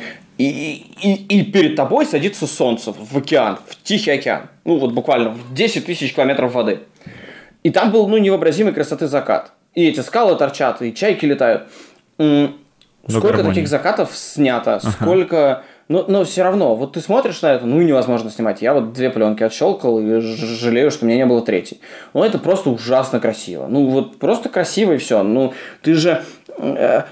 когда ты документальный фотограф, ты, с одной стороны, документалист, и ты снимаешь события, истории, то, что есть, а с другой стороны, ты все равно фотограф, в тебе бурлит желание какую-то эту гармонию зафиксировать. Если много гармонии, если ты не можешь в этот момент не снимать, снимай, я не вижу здесь проблемы. Если мы говорим про какие-то истории, наверное, прям совсем дико передирать то, что снимает кто-то еще, наверное, неправильно. То есть, я не знаю, я понял, одинаково. Вася Попов... Угу. Вася Попов снял вот знаменитую историю про митинги антифашистов и националистов в один день, и там были такие похожие портреты. Наверное, снимать на следующий год в этот же день на этом же митинге такое, наверное, тупо. А, например, у меня была маленькая серия, она лежит у меня на сайте, там буквально 10 фоток, ничего особенного, про митинги сторонников и противников Трампа во время его инаугурации. И там тоже были какие-то параллели, я, в общем, эти пары как-то выложил. Она не совсем так построена, немножко по-другому, например, похоже. Ну и понятно, что тоже не Вася его придумал. Ну, можно есть, цитировать. В целом, ну да. Угу. Мне кажется, что это нормально. Ага, я понял. Слушай, а вот такое, а что для тебя как фотографа важнее всего в себе развивать? Не знаю, чувство справедливости, любознательность или, там, не знаю, какое-то вот шило в жопе, чтобы у тебя всегда было? Ну, шило в жопе у меня есть и так, это как раз это не проблема. Это даже, наоборот, это привело к проблеме. Я просто очень много хожу, когда снимаю, и это идиотски звучит, но меня в Лондоне, как раз когда я делал вот предпоследнюю главку для проекта про миграцию, проявилась тяжелая плоскостопие. Вот никогда не было, а я просто потом приехал обследоваться, реально, сука, плоскостопие такое, что я ходить не могу. И вот оно у меня до сих пор периодически проявляется. Вот я сейчас снимаю в Москве, я почти не могу ходить пешком, это довольно тяжело. Ну и все равно вот в тот день, когда был первый день перекрытия, я там километров 20 прохромал. А шило в жопе как раз для меня не проблема. На самом деле, я считаю, что я намного лучше журналист, чем фотограф. И если я мог бы в себе что-то развить, то это вот как раз, там, не знаю, умение видеть композицию, рифмы и там еще что-то. Иногда у меня получается это видеть, иногда не очень. Но я считаю, что я там мог бы снимать, наверное, сильно лучше. То есть возможность добавить чего-то художественного в документальную фотографию тебе бы хотелось? Наверное, если это прям вот как-то аккуратно формулировать... Я не очень хорошо умею снимать синглы, я это хорошо понимаю. То есть вот одну единственную фотографию... То есть, понятно, что там за 10 лет, что я работал, там за 11 много накопилось каких-то одних единственных фотографий, обложки какие-то, еще что-то. Но, наверное, вот умение поехать куда-то и снять одну фотографию, такую, что все сказали «вау». Вот, наверное, у меня не часто, не всегда это получается. А историю, там, репортаж легко. Понятно, что там речь идет о каком-то уровне, да, там, я могу снять хорошую фотографию, речь о том, чтобы снять супер фотографию. Вот, наверное, в этом смысле синглы я не очень хорошо умею делать. Не так, как мог бы, наверное. Ага. Слушай, а вот к твоему умению создавать серии и снимать, у меня есть вопрос о том, какой стиль тебе ближе. Это пытаться выстроить, допустим, ты даже снимая серию там, из 10 фотографий, но к каждому кадру ты как подходишь? Снимая его, допустим, сериями, там, серийной съемкой в камере, или все-таки выстраивая один кадр и бахая его вот в какой-то определенный момент? Я, конечно, снимаю серийное. То есть, если ты технически, то, конечно, я снимаю короткие серии. 2-3 кадра. Не знаю, там человек идет, ты снимаешь, чтобы была правильная фаза шага с большей вероятностью. Если говорить про серии, я просто очень редко делаю серии с 10 фотографий. У меня на сайте довольно много таких, но я не очень это умею. Вот это такое, конкурсное умение. То есть, я помню еще, лет 6 или 5 назад мы там, вечером в декабре с Синяковым и Козыревым садились, собирать истории на конкурсы и все такое. Я это тогда не умел и до сих пор не умею, и не очень это понимаю. Мне кажется, что нужно специально снимать вот эти конкурсные истории. То есть, либо ты снял что-то гениальное, уникальное, и тогда проблемы нет, либо нужно снимать вот прям как-то специально, держа это в уме. Я не умею держать это в уме, я умею снимать под формат, но я умею снимать под понятный мне формат. Я понимаю формат репортажа на «Медузе», галереи, которые онлайн. Я понимаю, какие должны быть акценты, я понимаю, какой должен быть ритм и так далее. Хотя, опять же, собираю не я, а редактора, которым я как раз доверяю это делать. А в «Новой газете», например, не доверял и сам собирал. Я понимаю, как снимать под журнал. То есть я хорошо понимаю, что если у меня есть 100 полос, вот я понимаю, мы поскольку периодически ищем авторов, я довольно часто бываю в каких-то переговорах. И я вижу, что довольно часто ты с человеком говоришь, слушайте, нам для этой истории нужно, чтобы было 100 полос. Не 15, как вы привыкли, а 100 полос нужно заполнить. И все, естественно, вываливаются в осадок, потому что непонятно. А я как раз хорошо понимаю, 100 полос для меня очень понятный формат. И вот хоть так. То есть любую историю, которую я сейчас придумываю, я понимаю, как скомпоновать, собрать так, чтобы она одна или она с какими-то другими была бы вот в этом формате. Да. В формате книжки, например, то же самое, это чуть по-другому работает. Вот. А, например, фотоистории с 10 фотографий я не умею, но никому и не нужны, по-моему. Я не очень верю в этот жанр. То есть это такая, как ты в самом начале сказал, что мы делаем ЗИН. Мы на самом деле, ну, в России ЗИНами принято называть немножко не это. Мы делаем журнал, мы делаем журналистский проект. А ЗИНом в России принято называть такую штуку, которую 50 фотографов делают друг для друга.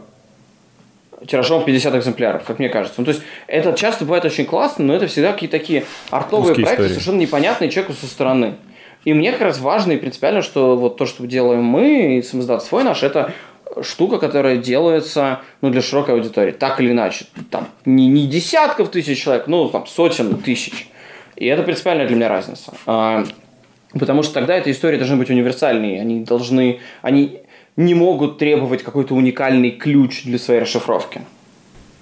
Все, я понял. Хорошо. То есть для тебя это все-таки создание истории, это для более такой широкой массы, чем какие-то артовые вопросы, которые очень любят современные художественные фотографы. Да, вот этот любимый конкурсами формат из 10, там, фоторедакторами, формат из 10 фотографий абстрактных, вот последовательность из 10 фотографий.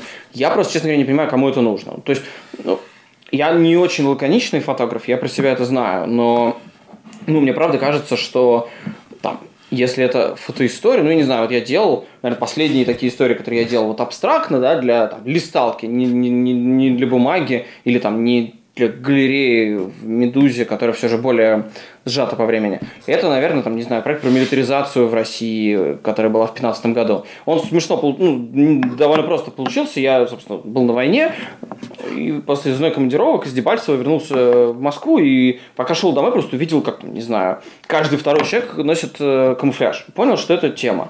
Дальше мы долго с редактором это обсуждали, придумали идею про такой московский милитари-гламур. Вот, несерьезный камуфляж, который внезапно все носят. Какие-то манекены, показы, значит, моды с калашами и прочее. И... звезды в этом камуфляже. Но все равно это была история из, там, типа, 25 картинок. Я говорю, звезды в этом камуфляже, которые выходили. Типа того, да. Вот история из, там, условно, 20-25 картинок. И логика здесь у меня следующая. Мне кажется, что такого формата фотоистории это, гипотеза научная, которую тебе нужно доказать. Вот ты говоришь тезис: Москва покрыта камуфляжем. И дальше тебе этот тезис нужно доказать достаточным и необходимым количеством доказательств. Ты что делаешь? Говоришь: раз, два, три, четыре. Общий план, крупный план, там, раз, два, три, пять сюжет. Сделать это там в эти 8 фотографий или в 10 фотографий можно, наверное. Но тогда мне кажется, что это недостаточное доказательство. Вот если научными терминами говорить. И поэтому я вот за более, в этом смысле, широкие форматы. Вот. Все, я понял тебя. Угу. То есть для тебя гораздо привычнее работать такими более детальными, более широкими сериями, где ты можешь более докопаться до каких-то вопросов, которые могут не поместиться в коротенькие серии. До вопросов, до нюансов. Слушай, а вот еще такой вопрос. Слушай, а вот еще такой вопрос. А как ты подбираешь для себя те места, которыми ты будешь снимать свой проект? Допустим, вот на примере того, что ты сделал в последнем своем номере своего. Как ты выбирал те места, в которых будешь снимать? То есть ты брал это окружение героев или мог все-таки чуть отделять это их от того, что ты снимаешь? Места между как я выбирал города и героев, или как я выбирал, что снимать внутри. Именно города. И там уже дальше углубляемся в то, как ты выбирал все-таки места внутри городов. Смотри, примерно по такой же методе. Давай я сначала про Америку расскажу. Потому что на самом деле логика похожая. Как было с Америкой? У меня была задача, там, каким-то ограниченным количеством главок в семью рассказать про страну. Соответственно, нужно было просто сбалансировать места. Я снимал города, соответственно, мне нужен был большой и маленький, на севере и на юге, на западе и на востоке, в красном штате, в синем штате. Собственно, и все. Так и получилось. В итоге маленький в Техасе, маленький в Айове, большой, собственно, Нью-Йорк, Орландо, Сан-Франциско, средний, маленький, большой и так далее. Питтсбург. Здесь в целом логика была такая же. Во-первых, был какой-то оппортунизм, то есть я понимал, куда я пойду в отпуск или там, куда у меня будут съемки в командировке, и понимал, что в этих городах я могу... Ну, то есть, скажем, у меня была командировка в Сингапур, мне заказывали съемку, меня везли. Соответственно, я понимал, что я к съемке могу притаранить там 5-6 дней и снять главку в Сингапуре. Плюс я могу попросить, чтобы билеты были через какой-то один город, и в этом одном городе что-то снять. Я хотел, опять же, поскольку хотел какие-то максимально разные культуры и истории про то, как в разные страны, разные культуры интегрируются русские, я хотел арабскую страну, потому что ну, никак иначе я туда не попал. И я выбирал, собственно, между Эмиратами и Катаром. И, ну, довольно случайно получился Катар. Туда было там проще, дешевле. И я понимал, что визуально примерно одинаковая история. Очень богатая страна, куда русские едут там, типа, зарабатывать. А в Сингапуре тоже понятный сюжет, и я сразу понимал, что хочу такой, про человека, который приехал доделать стартап, потому что там дерегуляция и легко заниматься бизнесом. Это, между прочим, глава человека, который придумал Рокетбанк. Он потом уехал и делает там стартап. Первая главка, которую я снял, была в Токио, ну, потому что, во-первых, просто прикольно, русские в Токио, понятно, что их там немного, но это тогда, наоборот, сюжет про изоляцию и про такую сложную интеграцию, и действительно, там совершенно сумасшедший текст, и вот если говорить про искренность, ну, прям потрясающая искренность героини, которая как раз очень подробно рассказывала про депрессию, у нее уехал муж, программист, и она уехала, ну, как бы вместе с ним. Жена программиста, это на самом деле такой прямо распространенный довольно термин, потому что нет разрешения на работу. Я понимаю. На самом деле это реально прям фразеологизм жена программиста, вот, потому что они часто уезжают без разрешения на работу и оказываются в таком лимбо. И вот она рассказывает, что у нее муж работает, у него какая-то там своя тусовка, какие-то люди, с которыми она общается просто по работе, а у нее никого нету. Нет работы, нет ничего, нет языка, и еще культура такая, которая тоже ну, не французский да, язык, не французская культура. Ты же фиг привыкнешь. Более и закрытый, вот это такая была сложность, да. Вот. Потом я сделал 3 главки в Америке, но там тоже понятно. Было понятно, что есть много русских в Нью-Йорке, было понятно, что есть много русских в долине, и... Плюс я еще как раз, когда делал Америку, познакомился с офигительным чуваком из Питтсбурга, который хотел играть панк-рок в Калифорнии, уехал, играл панк-рок в Калифорнии, жил на там, $200 на месяц, ну, какой-то прям в гетто и все такое, а теперь он в Питтсбурге, у него делал девелоперский бизнес, при этом там чуваку типа 33, что ли, года, или 35, ну, короче. А он неплохо. Да. И, в общем, там... Ну, это очень странно в пересказе звучит, но там потрясающий текст, наверное, лучший в журнале. Такая, знаешь, ну вот можно кино снимать по истории жизни человека. Вот. И плюс, ну а дальше на эти поездки, на эти города начали накладываться, ну как бы, темы, которые я хотел раскрыть. Было понятно, что есть там тема политической миграции. Окей, я начал думать, кого можно снять из политических иммигрантов. Ну и, собственно, вот так наложилось, что это Лена Марус, живущая в Сан-Франциско, которая была арт-директором ФБК, а на ее мужа, директора ФБК, завели уголовное дело. Они вот в один день уехали. Там такая драматичная история, как они на маршрутках, там, без документов. Ну, короче, тоже такое прям кино-кино. Вот. Потом я из Москвы, да. Потом я, например, подумал, что... большая история – это гей-миграция. Тут понятно, что, опять же, к сожалению, большая проблема с этой историей – это то, что приходится, ну, как бы лететь вслепую, нет хороших исследований. Российские социологи даже количество уехавших не исследуют. Российское государство даже не делает вид, что ему это интересно. А социологи и демографы, естественно, даже, ну, как бы у них там близко нет ресурсов, чтобы исследовать тех, кто уехал, потому что они там, ну, непонятно где есть. Одно единственное исследование довольно по странной методике сделано о том, собственно, кто уехал, там, какого они возраста, образования, пола и так далее, дохода и так далее, мотивы какие у них. Вот, да, но оно и общее, и не очень хорошее. И, в общем, то есть, по большому счету, мы почему не говорим, это история 3 миллионов русских, которые уехали? Потому что мы не знаем. Сколько реально не знаю. Уехал то ли 1 миллион русских, то ли 1,5, то ли 2. Ну, то есть, скорее всего, как раз 1,5, 2, 2,5. И это, между прочим, потрясающая штука.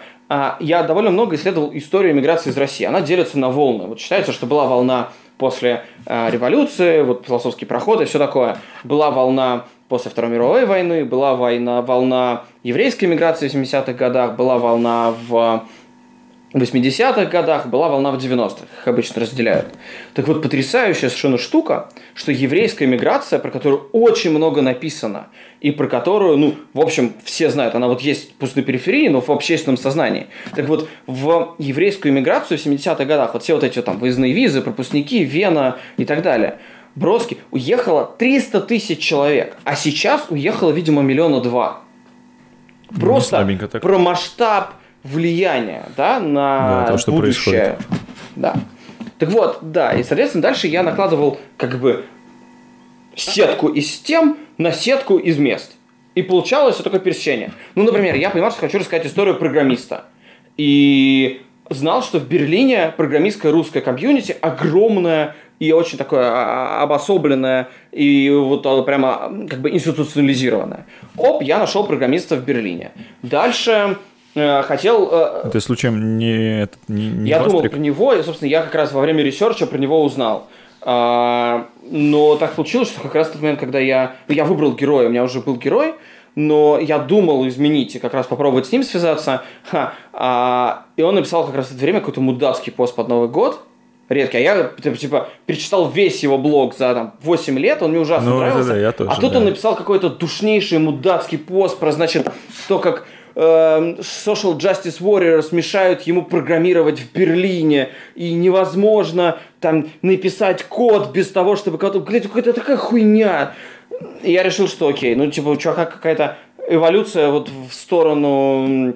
Я вижу, на самом деле, да, вот есть некоторое количество мигрантов, которые действительно вот там живут в каком-то конфликте, и у нас есть один из героев, который как раз это говорит.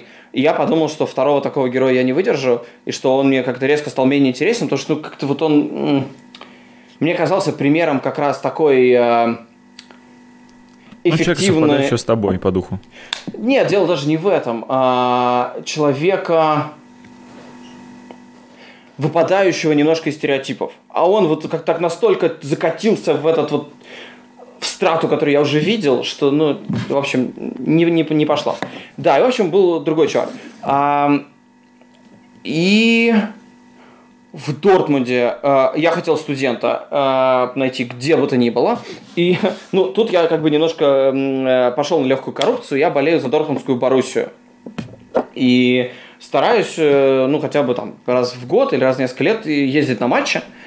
И я подумал, что мне нужен маленький город, что в Германии очень много русских, и в Дортмунде есть университет. И, в общем, в итоге я как раз решил немножко коррумпировать, да, свою историю, поехать на футбол. Ну, я поехал в Лондон, делал главку, и потом оттуда в Дортмунд. И как раз между двумя футбольными матчами мне повезло. Вот, получается, у меня было, ну, получается, 5 дней на то, чтобы сделать главку. И я написал в университет, какому-то там, типа, пресс-службе университета, и сказал, что вот так и так я ищу русских. И они, видимо, переслали куда-то мои письма, и мне написало несколько человек. И одна из них оказалась фантастическая героиня, потрясающая. Ну, то есть, это чудо, на самом деле, как эта история сложилась. Девушка 19 лет, уехавшая, у нее родители менты в Самаре. И она уехала, потому что ей нравится, очень нравилась Германия. И родители были только за. И там много, она выбила в итоге много таких как бы чекпоинтов, которых нам не хватало, каких-то интересных сюжетов про взаимоотношения с родными или еще что-то. И, в общем, она уехала в Германию, которая ей очень нравилась, и неожиданно попала там как-то совершенно в такое в лимбо. И, в общем, Германия ей не понравилась, и учиться ей сложно, и немцы, как-то она не сошлась с ними, и это там первый раз в жизни, когда она живет независимо, ей тоже тяжело, и относятся к ней странно. И кончается этот текст штука, и это тоже такая вот классный нюанс, когда делаешь длинные истории долго, они тебя в какой-то момент выводят к каким-то сюжетам, о которых ты сам не думал. Так получилось. В Берлине в январе, как раз во время поездки, купил книжку двух журналисток из Нью-Йорк Таймса, которые расследовали Харви Вайнштейна. Собственно, сделали расследование, из которого его посадили. И... я как-то про это раньше читал постольку-поскольку, а книжка потрясающая совершенно. Вот просто на уровне всей президентской рати и любой другой книжки про журналистские расследования. Офигительная книжка и классное расследование, и очень важная тема. И, ну, и Вайнштейн, понятно, ну, как бы абсолютно мразь. Там комментарий про обучение в Дортмунде. Да-да-да. Ну, не совсем, кстати. Там все заканчивается желанием уехать куда-то дальше и, в общем, такой условно умеренно позитивной ноты. Так вот, да. Про книжку ты говорил. Книжка. Журналистское расследование. Да.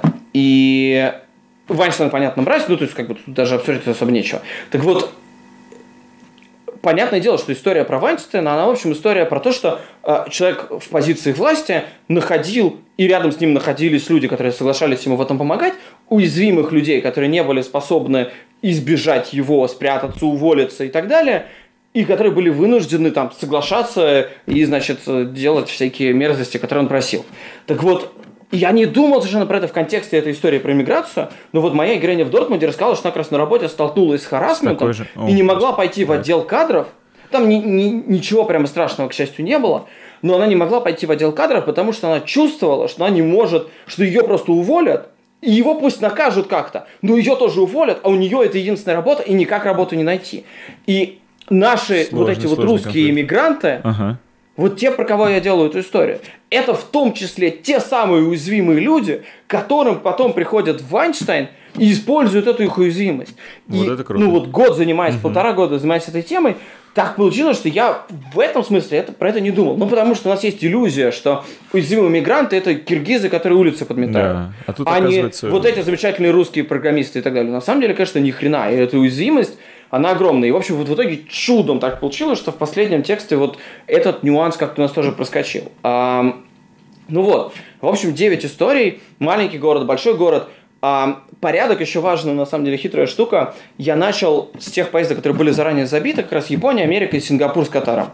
И специально откладывал все европейские съемки напоследок, потому что было понятно, что я в Европе могу куда угодно добраться за достаточно ограниченное количество денег, мне для этого не нужна оказия. Ну, то есть, там, я потратил, не знаю, 100 тысяч рублей на эти поездки, надеюсь, что я их отобью журналом, но вот как бы это все же не 200 тысяч, которые может Япония стоить. Я могу поехать куда угодно, и я уже тогда, понимая, сделав первые 6 главок, понимая, что у меня есть, смогу выбрать сюжеты, которых мне не хватает, и найти их в Европе, потому что в Европе много русских, легко добраться куда угодно, и на перекрестье этого получится вся история. Вот, да. Ага, я понял тебя. Слушай, это очень крутой и прям такой детальный подход, который заставляет самому задуматься, самому подумать и прорабатывать то, на чем сам работаешь.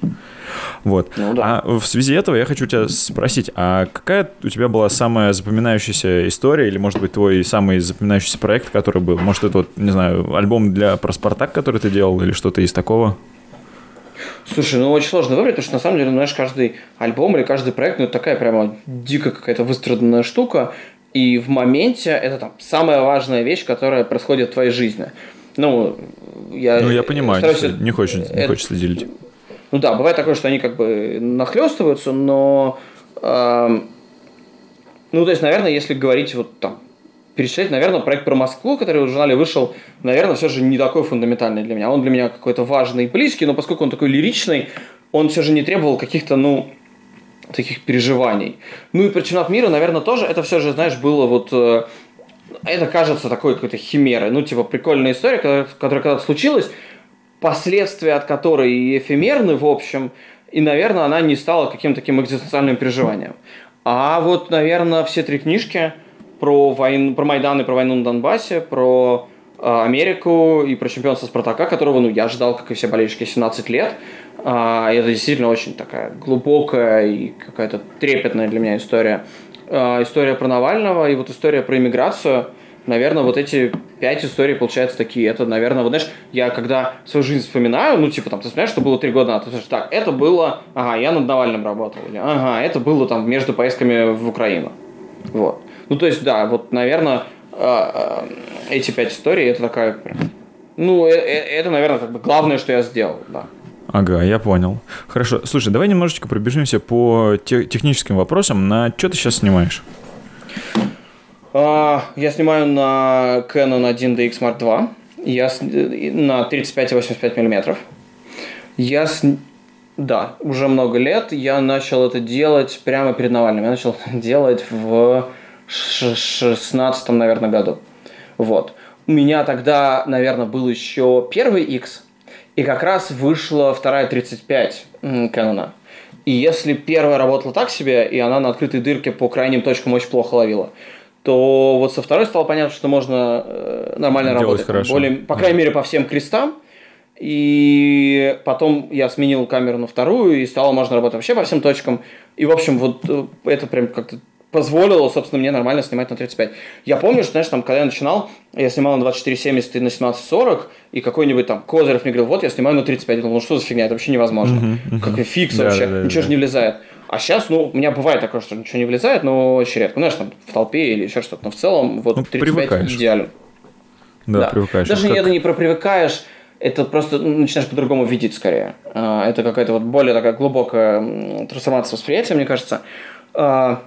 1.35-85. Ага, я просто на секундочку прерву. Это как, когда чем больше ты снимаешь на какой-то объектив, тем больше у тебя голова перестраивается по тому, как ты начинаешь это видеть, и ты учишься с этим работать, ты понимаешь то, какую картинку в конце ты получишь. Это правда. Вот. Я вот сейчас, буквально позавчера, мне в Кэноне русском дали tilt-shift. Я когда-то, когда были митинги на Болотной, ужасно это любил и периодически им снимал. Это такой довольно странный у него эффект. Да, и... да. Ну, очень странное ощущение, не такой. Только миниатюра, там по-разному можно, да.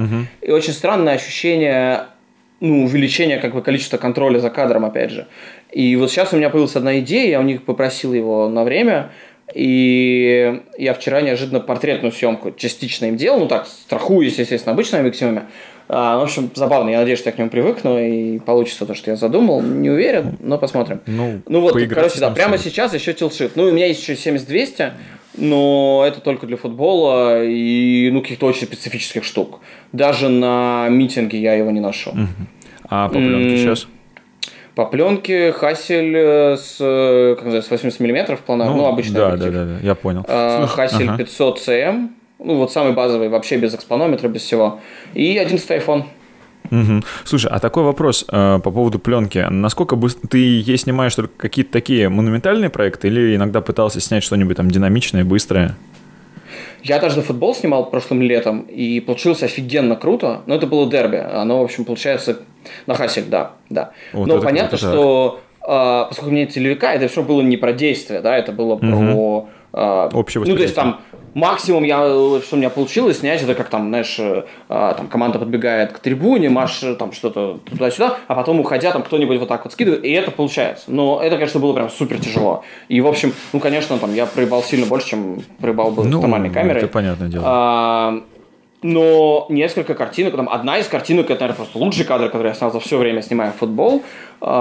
Несколько кадров получились прям хорошие, но, с другой стороны, это было очень такое эффектное, яркое дерби Спартак ЦСКА, и понятно, что, ну, там, оно всегда выходит клевее, чем бы ты ни снимал. В принципе, ну, понимаешь, если я снимаю какую-то репортажку под заказ, ну, понятно, что там, проявлять пленку даже в среде где-то 3 часа длится, ну, невозможно. А если это...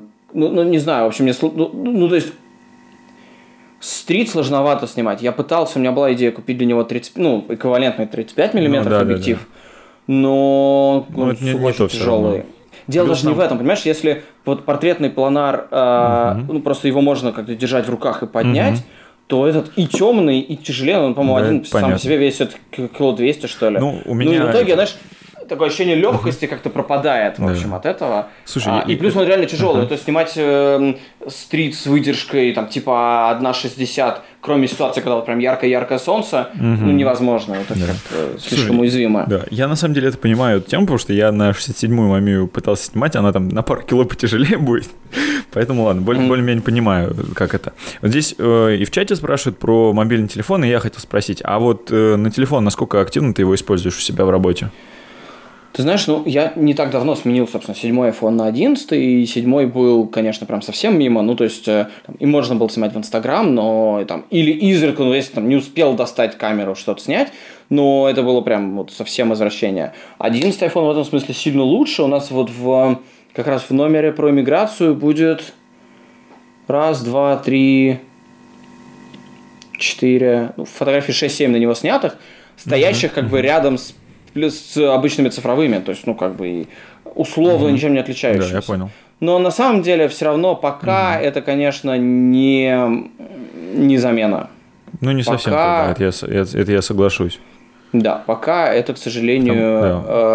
То есть, вот есть какие-то отдельные режимы, потрясающая совершенно штука. Я довольно часто на съемках использую ночной режим айфона. Он позволяет, знаешь, когда какой-то сложный свет... Он тащит то, где невозможно. Я периодически снимал для музея, наверное, буду снимать еще для музея ГУЛАГа, у них есть кинозал. И в этом кинозале, знаешь, такие, когда кто-то выступает, там большой экран, на нем презентация, и на стены светят какие-то лампы. И в итоге, ну, какие, знаешь, какие-то пятна света, и обычная камера не очень хорошо с этим справляется. Ну, то есть, получается, что вот как-то прям такой совсем пятнистый кадр. iPhone, наоборот, он его выравнивает, и получается сильно лучше. Вот. Поэтому, ну вот в таких ситуациях, да, каких-то узкоспецифических, но в целом пока не совсем все. Ну, я пытался и какие-то концерты ситуации, тоже. Когда где-то там, я в отпуске, и у меня только телефон, я справлюсь. То есть, скажем, знаешь, мы были в кино в детском мире, когда случилась стрельба на Лубянке. И я для «Медузы» снимал айфоном вполне нормально вот весь день и, ну, всю ночь. Ну, там, типа, несколько часов. И он справился. Вот, но понятно, что если у меня была бы камера, мне было бы веселей, да. Да, ну и тут, как я говорю, какие-то концерты иногда получалось и на iPhone нормально поснимать, тоже был такой опыт. Ну, если чуть приноровиться и поснимать, там, не знаю, в том же Раве, тогда может получиться, ну, по крайней мере, это в моем опыте. Концерты я снимаю на iPhone. Слушай, обычно, уже... да, ну, то есть... Ага. Так как я хожу, ну, если я хожу не снимать, то на iPhone нормально, да. Угу. Да, они вполне спокойно вытаскиваются. Слушай, такой еще вот вопрос. Соединю два в одном. Во-первых, обрабатываешь ли ты пленку, которую снимаешь? И второй вопрос – это насколько сильно ты вмешиваешься с точки зрения корректировки в изображение, которое ты получаешь с цифровой камеры? Я снимаю на портру. Я не очень долго, но через несколько пленок прошел, выбирая. И портру мне очень понравилась. Она примерно... Я смотрел, вот, собственно, Паша Косенко сделал Дехансер, программу, которая условно обрабатывает цифровую фотографию под профиль выбранной пленки, под разные типы пленки. Да. Нужно побольше ползунков тогда, конечно. Ну, наверное, не знаю, но портро делается... Ну, то есть я прям сувал туда, условно говоря, там, свои голые JPEG и применял профиль портро. И смотрел потом, что я с этими JPEG-ами сделал. И получается примерно одинаково. Ну, то есть на самом деле... На самом деле, вот портра сильно мне подходит, и я не очень сильно ее правлю. Иногда бывает чуть-чуть тона, ну, знаешь, вот когда она прям ошибается с своей температурой, иногда чуть-чуть контраст или тени, но в целом почти нет. Но по большому счету я и с цифрой также работаю. Я снимаю в RAW, и по большому счету все, что я делаю, это цветовая температура, контраст, тени, цвета и все. Ну, такие минимально допустимые, чтобы да, ну, собственно, то, что можно делать, да. И еще просто важный нюанс, что я не очень хорошо вижу цвета, и я поэтому стараюсь не влезать особо. Ну, то есть, если я начну крутить что-то, я могу просто ошибаться. Вот. Поэтому у меня автоматический баланс белого в камере, и дальше как бы техника сама решает. Вот. Угу. Ну, доверяешь, короче говоря. Вот. Слушай, а вот... Да, два последних вопроса из категории серьезных перед тем, как будет небольшой блиц. Я хочу у тебя спросить, а какую бы тему тебе, вот не знаю, может, на данный момент или как-то давно хотел ее осветить, но вот не получилось? За исключением тех, о чем мы с тобой говорили, допустим, про музыкантов, про тур или что-то такое. Слушай, ну, да есть много совершенно очевидных тем. Ну, вот в механике, в которой снят это Навальный, да, когда ты там год засовываешь камеру в рот человеку практически все его свободное время, можно снять очень много всего. Ну, там, начиная от проекта про Путина, мы вообще же не представляем, что происходит, да. Так, работает он или не работает, как это выглядит, кто вокруг него и так далее. Понятно, что это невозможно. Понятно, что... Ну, то есть, мы договаривались с Навальным, мы выстроили такую конструкцию, в которой он не ограничил мой доступ и не мешал мне публиковать все, что я снял. Понятно, что, ну, вряд ли это возможно. Ну, в смысле, это ни с кем вообще невозможно в случае Путина, а со мной тем более. К сожалению. Но если говорить про абстрактный вот выбор темы, конечно, это интересно именно при условии сохранения независимости, абсолютной независимости.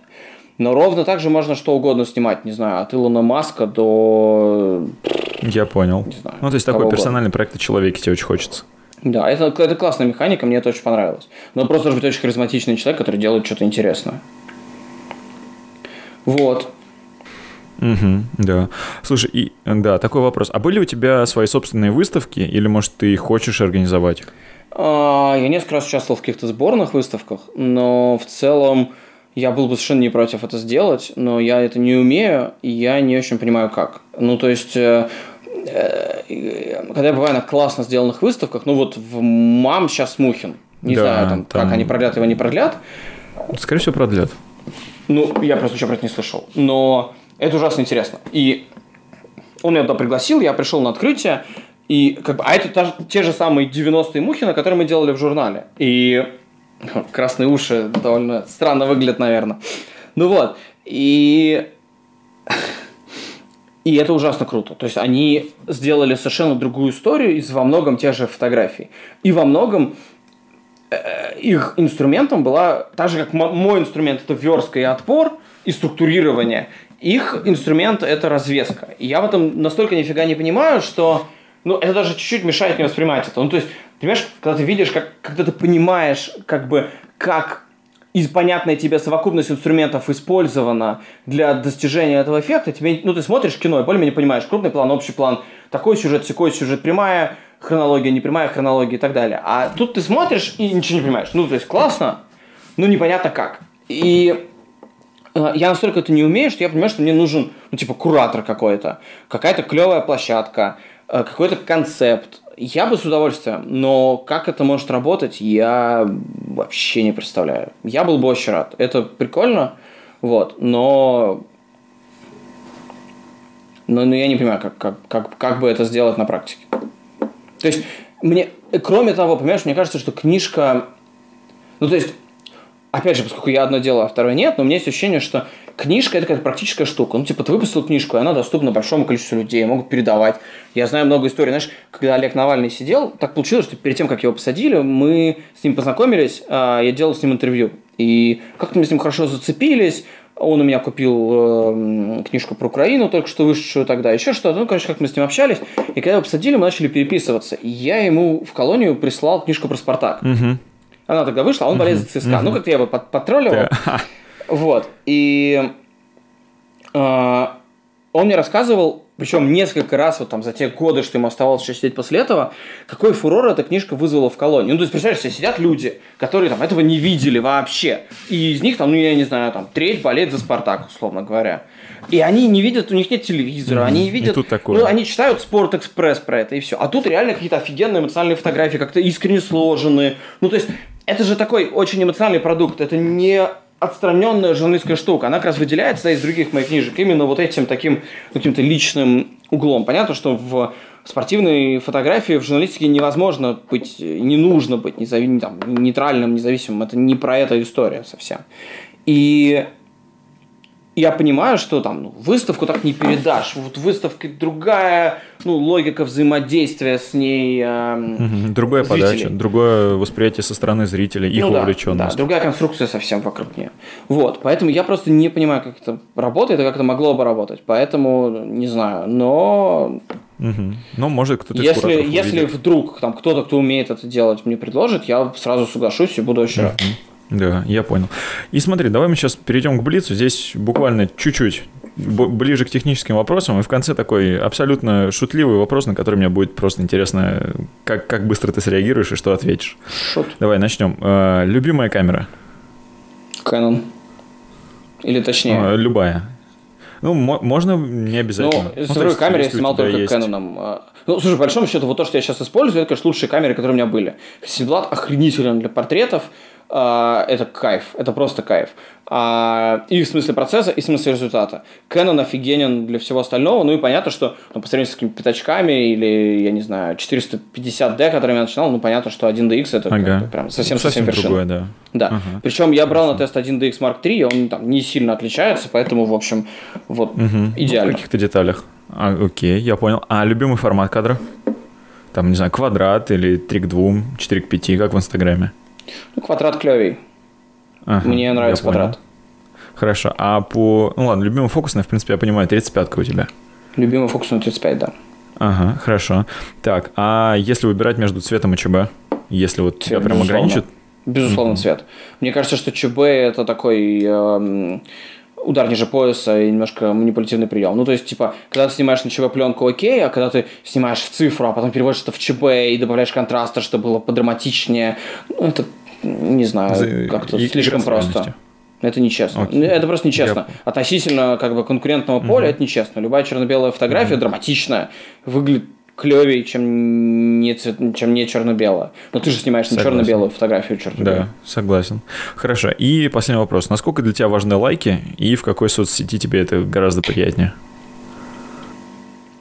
Лайки как таковые не очень важны. Важно внимание. Ну, то есть, понятно, что когда ты что-то показываешь, хочется, чтобы это люди видели. Если в тех соцсетях, где показывается количество просмотров, ну, типа в Твиттере и в сторис, например, мне это также интересно, как лайки. Ну, то есть лайк как таковой – это просто производное. Ну, в целом нет. Ну, как бы, конечно, когда тебя лайкнули, это прикольно. Это лучше, чем когда тебя не лайкнули. Лайк, как говорится, лучше, чем не лайк. Да. А соцсеть Твиттер, конечно. Ну, я журналист. Я в большей степени журналист, чем фотограф. Писать коротко, писать ёмко, дурь каждого видна, токсичная, злая аудитория, возможность очень быстро донести мысль до гигантского количества людей. Ну, у меня в Твиттер...